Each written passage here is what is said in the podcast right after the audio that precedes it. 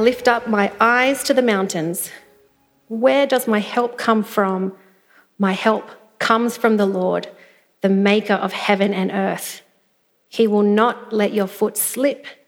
He who watches over you will not slumber. Indeed, he who watches over Israel will neither slumber nor sleep. The Lord watches over you. The Lord is your shade at your right hand. The sun will not harm you by day, nor the moon by night. The Lord will keep you from all harm. He will watch over your life. The Lord will watch over your coming and going, both now and forevermore. Good morning. Let's pray together as we begin to look at this psalm.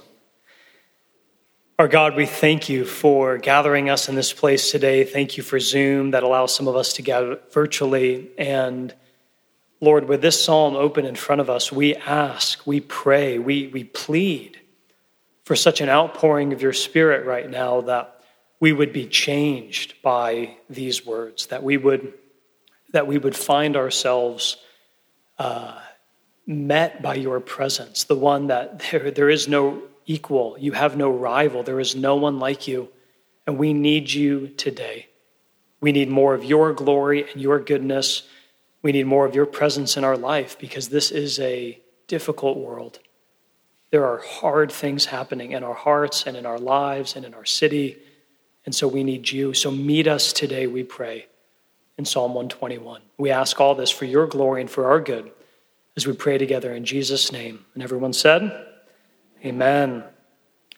Did you know that the most common command in all the Bible is do not be afraid?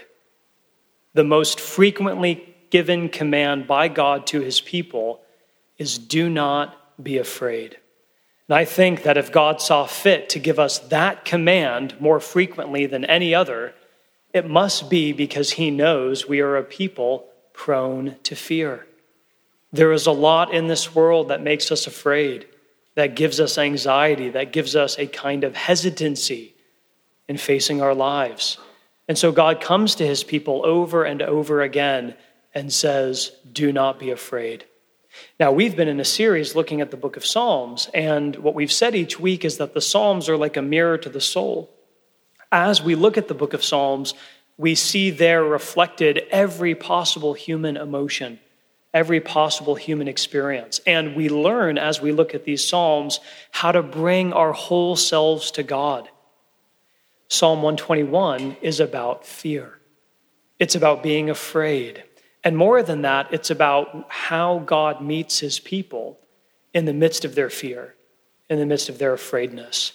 And I think God has a word for us today as we look at our lives, as we look at our world, to not only be able to recognize our fears, but to see how God meets us in the midst of them. So let's look together at Psalm 121.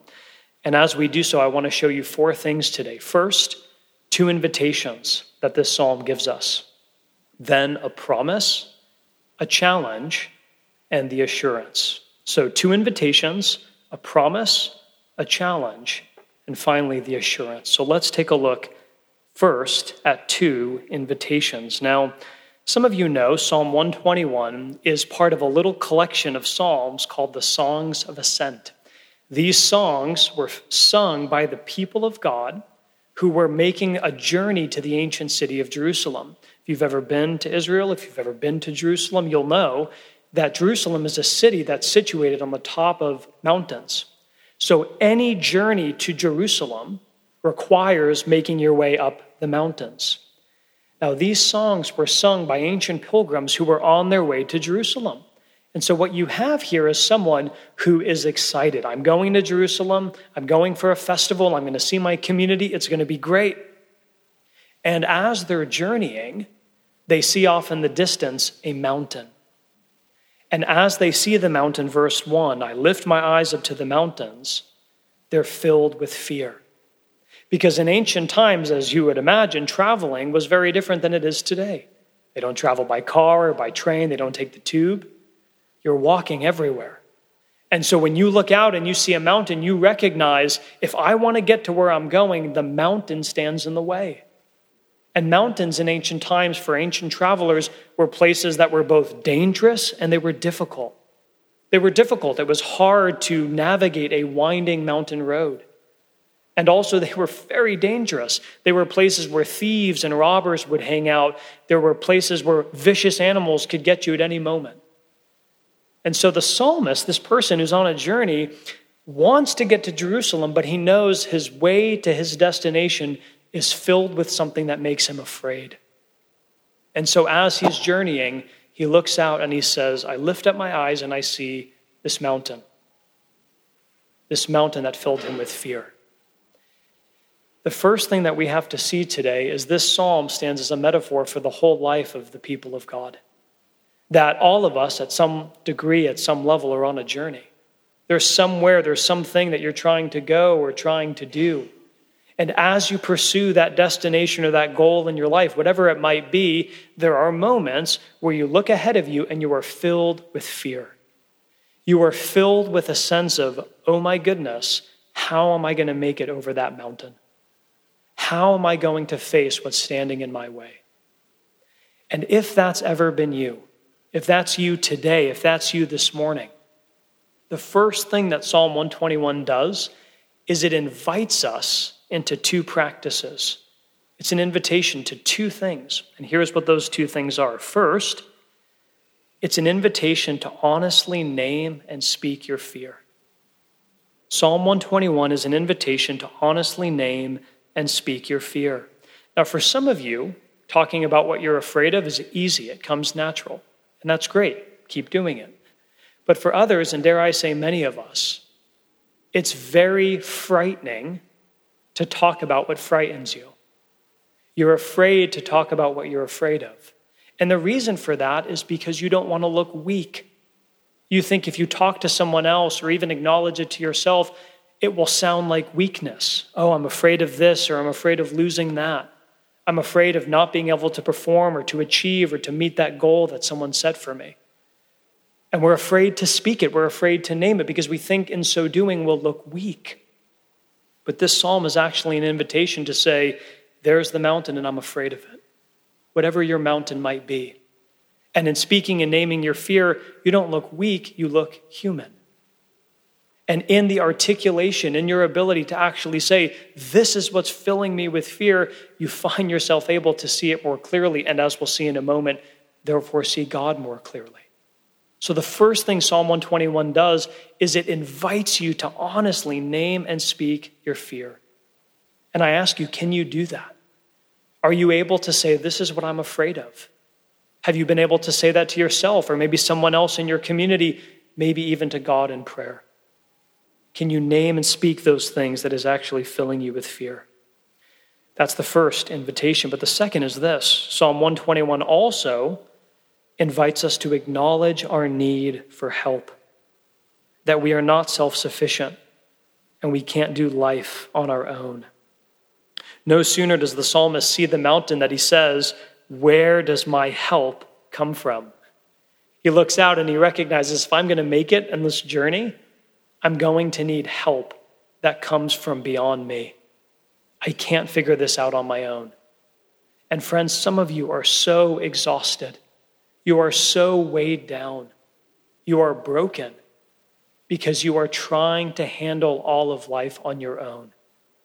And total self sufficiency is an idol that will crush all of its worshipers. This psalm is an invitation to say, I can't do it on my own. And you know, for some of us in our culture, the idea that we need help, the idea that we need assistance from outside of ourselves, that's actually an idea that a lot of people resonate with. That's why, right now, the self help industry, books and movies and podcasts, has never been more vibrant.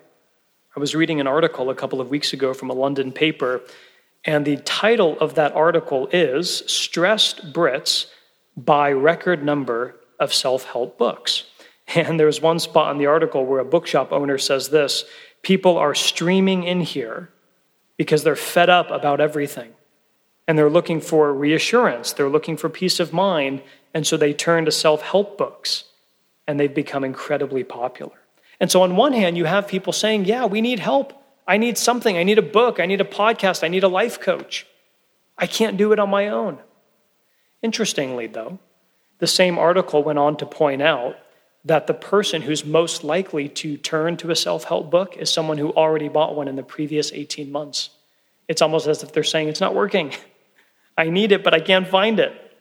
One comedian said, I love self help, I own them all, but the problem is none of them are actually working. And so, what we see here is this partly this move in our culture to acknowledge our need for help. But on the other hand, there are some of us today who, because of pride, who, because of this idea that we have to handle everything on our own, are actually afraid to turn to others for help. We're afraid to ask for someone to give us assistance. We're afraid to even acknowledge that we can't handle life on our own. And friends, that's a burden that you can't bear. It will crush you. And so the first thing Psalm 121 does is it invites us and it says, Speak your fear, name them honestly, and acknowledge your own limitations, that you can't do it on your own. And for those who are willing to take that courageous step, to acknowledge those two things, to acknowledge your fear, to speak honestly about your need for help, the psalm then gives us a promise. This psalm then gives us a promise. And it's right there in verse 2. The author says, My help comes from the Lord, the maker of heaven and earth. And friends, that's the promise for you today. There is a help from the people of God. God Himself is the helper of His people. Here's what you have here the psalmist is making his journey. He looks out and he sees those mountains. It fills him with fear. But then he remembers his faith. And he says, in essence, the mountains are really scary. But I remember that there's someone with me, God Himself, who is bigger than those mountains. He made those mountains. He's actually the maker of heaven and earth.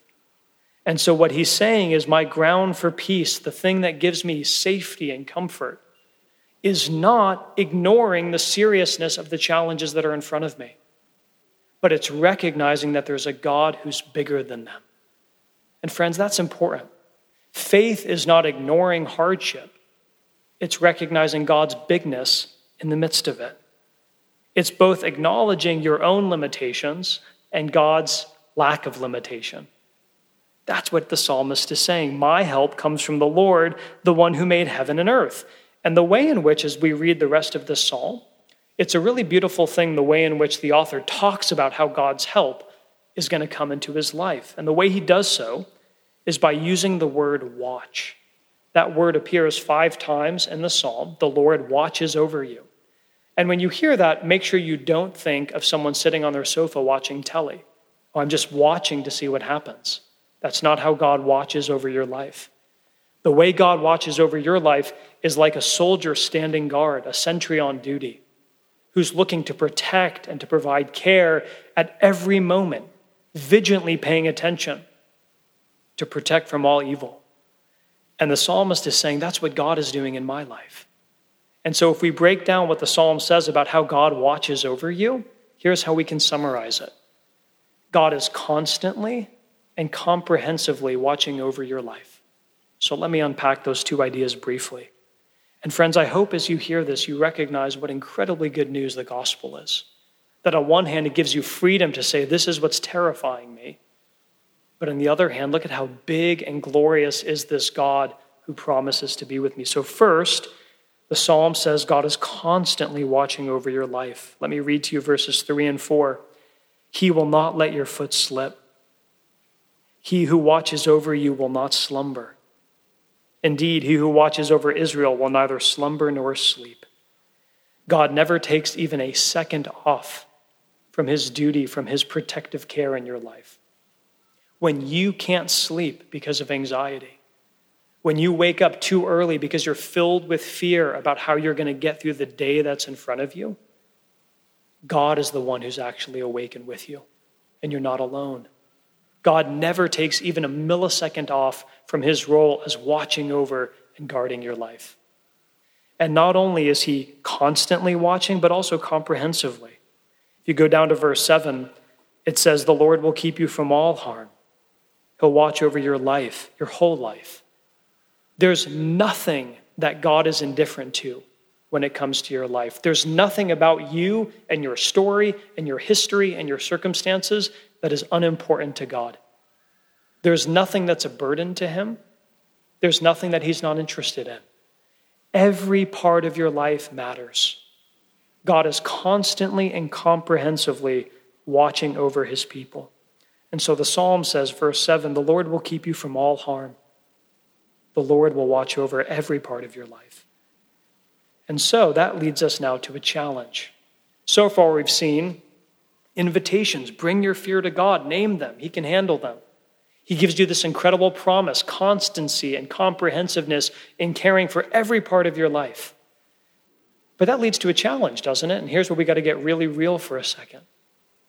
Because some of us, as we look at our lives, we say, that just hasn't been my experience. It's one thing for God to say, I'm watching over every part of your life, but in my life, the reality is tons of stuff is going wrong. There's been all kinds of harm and pain and suffering and sadness. So it's one thing for God to say, I'm watching out for you, but when I look at my own life, it doesn't seem like He's doing a very good job. So, how do we reconcile verse 7 the Lord will keep you from all harm, and the realities of our life. And friends, this is the million dollar, million pound question. Because unless we actually wrestle with how our faith fits in the realities of day to day living, it's just going to be fluff. It's not going to actually comfort us and help us when we need it most. So, how do we put together the reality that God will keep you from all harm and the fact that there's a lot of harm in our lives? and in the world around us? Well, I think to answer that question, we need other parts of the Bible. One of my favorite to turn to is 2 Timothy in chapter 4. There, Paul the Apostle is at the very end of his life. And in verse 18, he says this. No need to turn there, I'll read it to you. But in 2 Timothy chapter 4, the apostle says this The Lord will rescue me from every evil attack, and he will bring me safely into his heavenly kingdom. The Lord will rescue me, Paul says, from every evil attack. And we read that and we go, Paul's basically saying, Nothing bad can happen to me. God is with me. Everything's going to be fine. But the challenge with that is Paul, when he wrote those words, was writing from a Roman prison. And he was in that prison because of his faith. He was in that prison because of persecution. He loved Jesus, and as a result, he was put in jail. And more than that, Paul knows that in a matter of months, he's actually going to die because of his faith, that he would be killed as a prisoner of the state.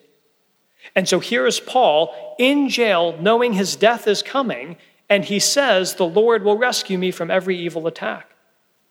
And you say, But Paul, you're about to die. He says, I know. Paul, you're going to die unjustly. Your enemies are going to win. Bad things are going to happen. I understand and the Lord will rescue me from every evil attack. And you say, How does that fit? How does that work together? And here's the answer. Here's the only possible answer. Paul knows that somehow, in God's mysterious way of working, everything that happens to him, including the very worst things, will somehow work together for his good. It doesn't mean that everything that happens to him is good. Got to hear that. Sometimes terrible things happen to us and in our world, and we need to be able to call them terrible. But what Paul is saying is that somehow, in God's mysterious way of working, he's able to take even the most terrible things and work them together in such a way that they produce good. And so Paul says, even if I die, no evil can really come to me and God is going to bring me safely into his heavenly kingdom.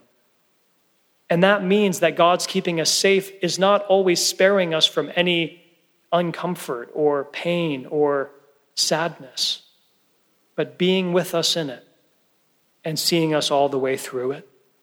And so, one author writing about this says the sting of death has been taken away, the poison of afflictions is gone. All these things have become harmless, even profitable for those who will trust in God. You see, they were poisonous serpents in themselves, but God has taken away their poison. And now, for those who trust in God, we are safe from everything. And those that don't trust in Him are safe from nothing. That's what Paul's tapped into. And that's what Psalm 121 is saying that even if you walk through the valley of the shadow of death, you need not fear because God is with you. Does that mean the valley isn't terrible and scary? It is. Faith is not ignoring your circumstances, it's seeing God is bigger than them.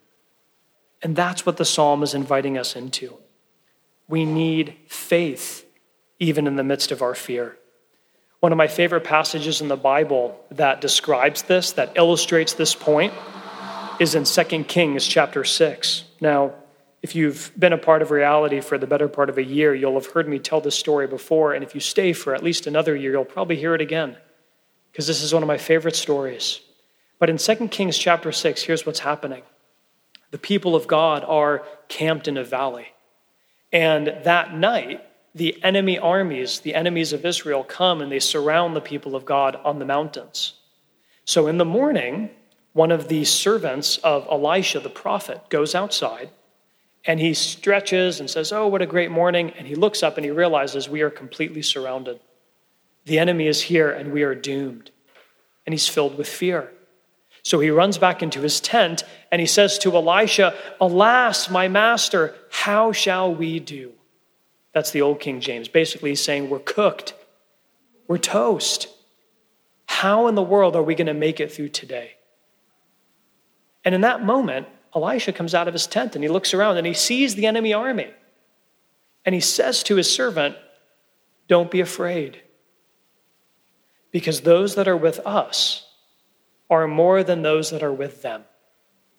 And you can see the servant saying, No, I've done the math, and there's a lot more of them than there are of us. But then Elisha prays and he says to God, Open his eyes that he might see.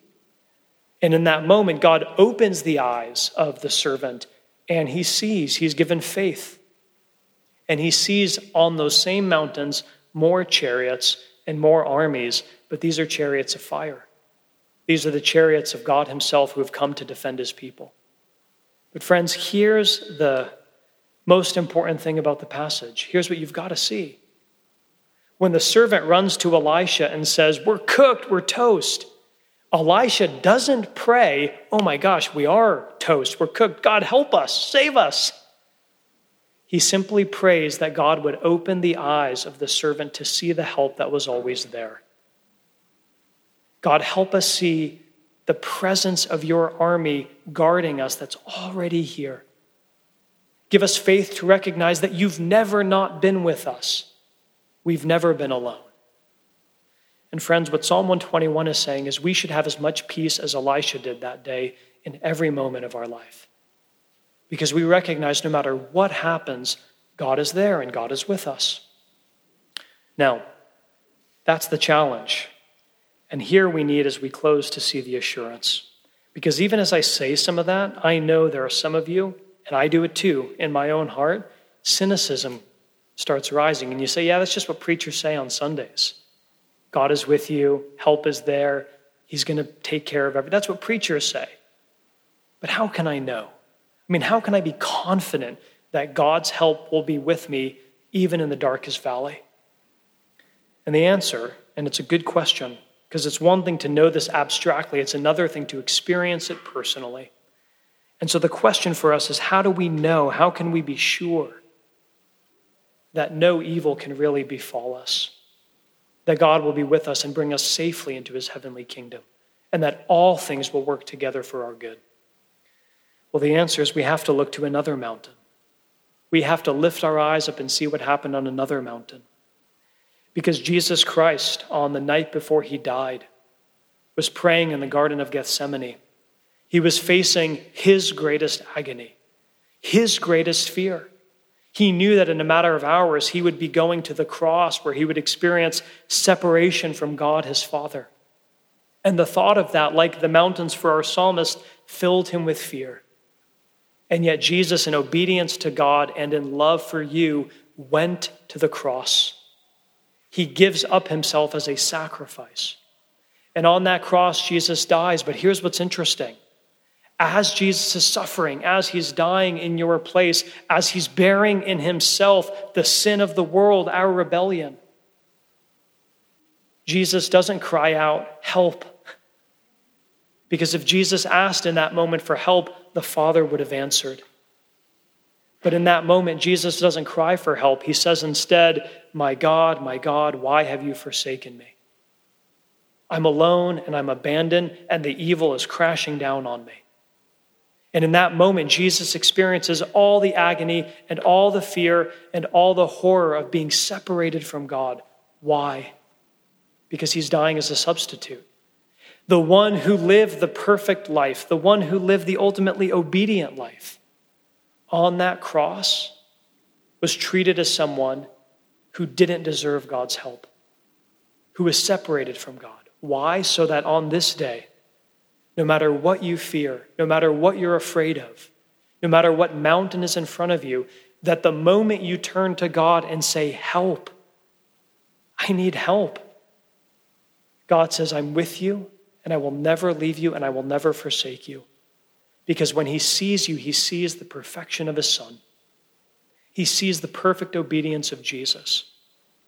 There is always a help for the people of God, not because they earn it in themselves, but because they're clothed with the perfection of Jesus. And so when we cry out for deliverance in the midst of our greatest fears, God meets us with his presence. He assures us of his walking with us, and he brings us safely into his heavenly kingdom. The Lord is our shade, He is our security, our health, our provision. Dr. Martin Luther King Jr., who knew a life of fear, who knew a life of hardship, gave a sermon in which he talked about antidotes for fear. You can find it online, it's a very helpful sermon. But there he says faith does not offer us the illusion that we shall be exempt from pain and suffering, nor does it give us the idea that life will be a drama of total comfort and untroubled ease. Rather, our faith provides inner peace amid outer storms so that we can face strains and burdens and fears that inevitably come, assured that God is trustworthy and that He is with us. Dr. King is right. Inner peace amid outer storms. How did he know that? How could he be sure of that? because he understood because Jesus died for him, he would never be forsaken by God. That can be true for you today. And so, as we come now to this time of response, we need to hear God saying to us, I am with you, I will never leave you, and I will never forsake you, so that we can say, The Lord is my helper. I will not be afraid. Let's pray. Our God, meet us now in this time of response. We pray that the words we've heard would be producing much more than information, but that you would transform us by the power of your Spirit, that you would help us in this moment to bring our fears to you in honesty and realness, and that as we do so, we would find you to be a God who's an ever present help in our time of need, that we would see Jesus dying for us, rising and standing with us as our friend and as our Savior. And that we would, in so trusting Him, have peace even amidst the greatest of storms. So do that now, we pray, for your glory and for our good, as we pray in Jesus' name. Amen. As we now respond, this is a time to put the psalm into action, to name your fears, to tell God what you're afraid of. And as you do so, to then experience his presence with you that God, I think, today wants to actually relieve burdens and meet us in our fears. And so as we sing, please stand, kneel, sit, whatever posture feels most appropriate for you as you respond to God. Also, please know that we'll have leaders in our church in the back who are available to pray with and to pray for you. It can be a great thing if you say, I'm weak, I'm at the end of myself, I don't know what to do, I need prayer. I need to go into the presence of God with a friend in the church. Our leaders would be happy to pray with and pray for you, but this is a time to respond, to feel God's nearness even in the midst of our mountains. So let's do that now as Beth leads us in singing.